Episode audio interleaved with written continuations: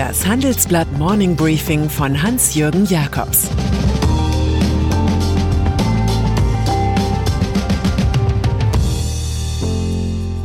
Guten Morgen allerseits. Heute ist Freitag, der 23. Oktober, und das sind heute unsere Themen. Amerikanischer Nahkampf Teil 2. Trügerische Hoffnung auf Schnelltests und die Wasserposse von Tesla. TV-Duell zwischen Trump und Biden. Wer das Mikrofon hat, hat die Macht. Wer ohne Unterbrechungen ausreden kann, hat mehr Macht.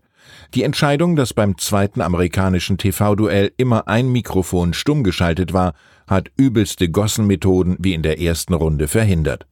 Man konnte also in Nashville, Tennessee Donald Trump und Joe Biden besser folgen. Immerhin.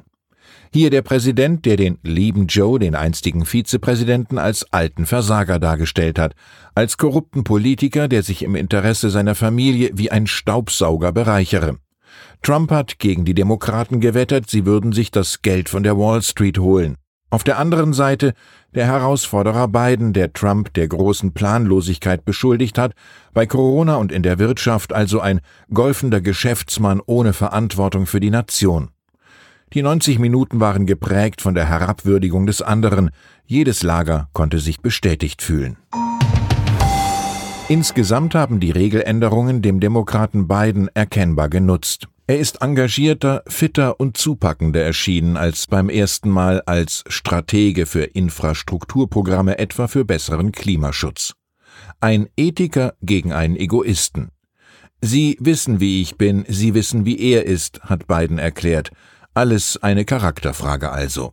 Trump dagegen hat disziplinierter gewirkt, aber auch als gut geföhnter Prahlhans, der für alle und bei allem mehr erreicht haben will als alle Vorgänger. Beim Thema Rassismus etwa so viel wie niemand seit Abraham Lincoln und überhaupt sei alles viel sauberer als im dreckigen China. Sein Spruch gegen Biden, vom Wind verstehe ich mehr als Sie. Trump hätte die Fragen erkennbar am liebsten selbst gestellt, ist aber an der resolut charmanten Moderatorin Kristen Welker gescheitert, die die sechs Themen regelrecht durchpeitschte mit der Anmerkung, meine Herren, wir haben keine Zeit. Von Lockdowns und Corona-Partys. Die Verwirrung in der expandierenden Corona-Krise ist groß, genauso wie die Lust, das Virenproblem endlich zu lösen. Schocknachricht auf Schocknachricht trifft ein. 41.000 Neuinfektionen in Frankreich. Teil-Lockdown in der Slowakei. Die Grenze zu Dänemark für deutsche Urlauber geschlossen. Etwas Aufklärung bietet da die Studie eines Forscherteams von der John Hopkins Bloomberg School of Public Health in Baltimore.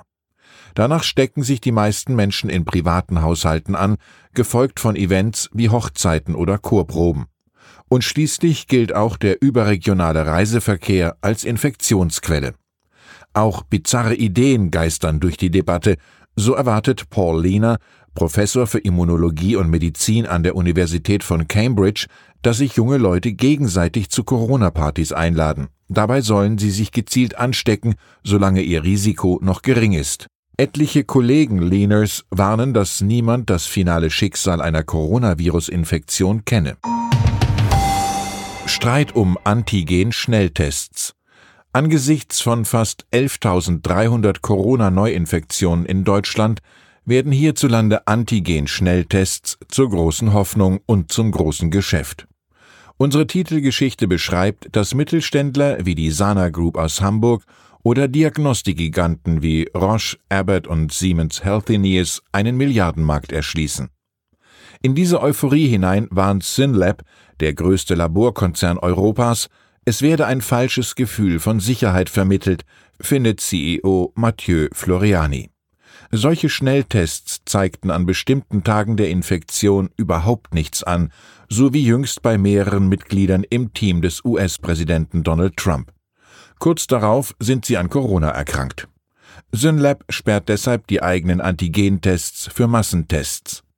Floriani sieht sogar Menschenleben gefährdet und sagt, wir alle möchten zurück zur Normalität und diese Pandemie vergessen, aber das können wir nur, indem wir zusammenarbeiten, dem Rat der Experten folgen und medizinische Diagnostik so nutzen, wie es beabsichtigt ist.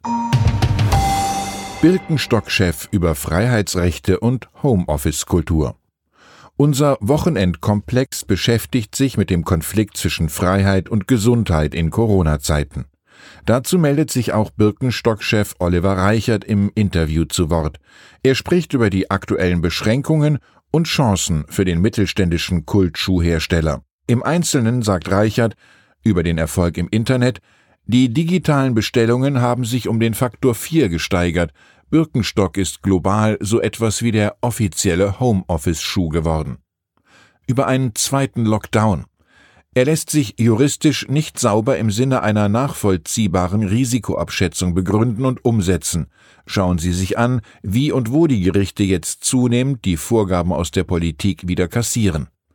Über die Corona-Politik Grundsätzlich ist es keine sinnvolle Entwicklung, dass die Parlamente derzeit so oft außen vor bleiben. Mit Ermächtigungsgesetzen sollten wir gerade in Deutschland sehr vorsichtig umgehen. Und über die Auflösung der Birkenstock Firmenzentrale ich bin ein großer Befürworter einer dezentralen Struktur. Je nach Thema stelle ich die Teams zusammen. Sie brauchen die richtige Einstellung und Haltung, aber kein Headquarter. Alles andere ist Kirmes. So ziehen wir uns jetzt also den offiziellen Homeoffice-Schuh an, wandern in unserer New Work-Parzelle von links nach rechts und überlegen, wann wir das letzte Mal auf einer Kirmes waren. Wasserposse bei Tesla. Gerade eben hat Tesla-Chef Elon Musk den fünften Quartalsgewinn in Folge ausgewiesen. Er war mit 331 Millionen Dollar sehr hoch. Es kann also wirklich nicht am Geld liegen, dass der amerikanische US-Elektroautohersteller beim Fabrikneubau in Grünheide bei Berlin die Wasserrechnungen nicht gezahlt hat. Nach 15.000 Euro Zahlungsrückstand hat der Wasserverband Strausberg-Erkner daraufhin in der vorigen Woche das Wasser abgedreht. Offenbar aus diesem Grund hat Tesla jetzt den Gesamtprojektleiter in Grünheide entlassen. Da spielt es keine Rolle, dass Evan Horatzky zuvor andere Musk-Projekte erfolgreich betreut hat, zum Beispiel Fabriken in Kalifornien und Nevada. Manchmal schwimmt die Wahrheit als Wasserleiche nach oben. Mehr Diversität in Führungsetagen. Diversität ist eines der großen Leitwörter von Wirtschaft und Gesellschaft in diesen Tagen. Und so hatte auch die CSU nichts dagegen, dass erstmals in der Geschichte des bayerischen Rundfunks eine Frau die Leitung übernimmt. Der Rundfunkrat hat mit großer Mehrheit Katja Wildermuth zur Intendantin gewählt. Dabei hat die 55-Jährige vorher als Programmdirektorin des Mitteldeutschen Rundfunks genau jene neue digitale Kulturplattform verantwortet, die der BR bisher als einzige ARD-Anstalt verhindern wollte. Um einiges radikaler als der Bayerische Rundfunk treibt die mächtige US-Beteiligungsgesellschaft Blackstone das Thema Diversität voran. Bei allen neuen Firmenzukäufen soll in Zukunft jedes dritte Vorstandsmitglied kein weißer heterosexueller Mann sein. Das schreibt die Frankfurter Allgemeine.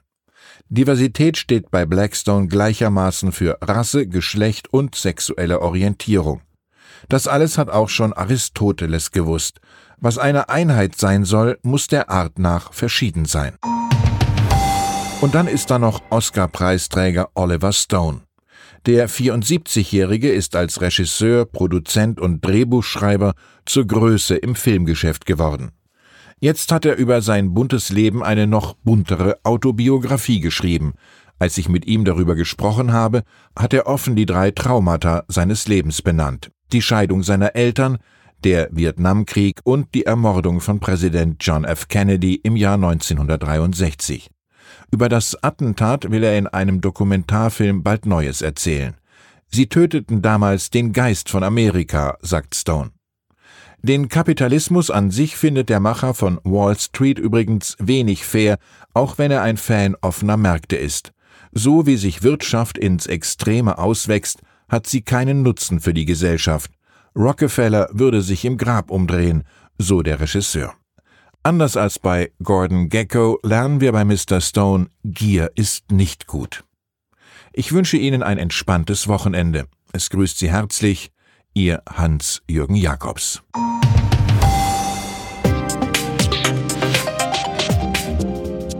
Ab 17.30 Uhr sprechen wir bei Handelsblatt Today über alle Themen, die die Finanzwelt bewegen. Ein Lebenswerk zu erhalten und seine Werte an künftige Generationen weiterzugeben, ist ein Herzenswunsch vieler Stifter. Entsprechend wichtig ist ein Partner, der weiß, wie man Stiftungsvermögen anlegt und die Sorgen und Hoffnungen, die Stifter bewegen, kennt. Dieses und andere Themen präsentiert von unserem Initiativpartner, der Hypo Vereinsbank Private Banking.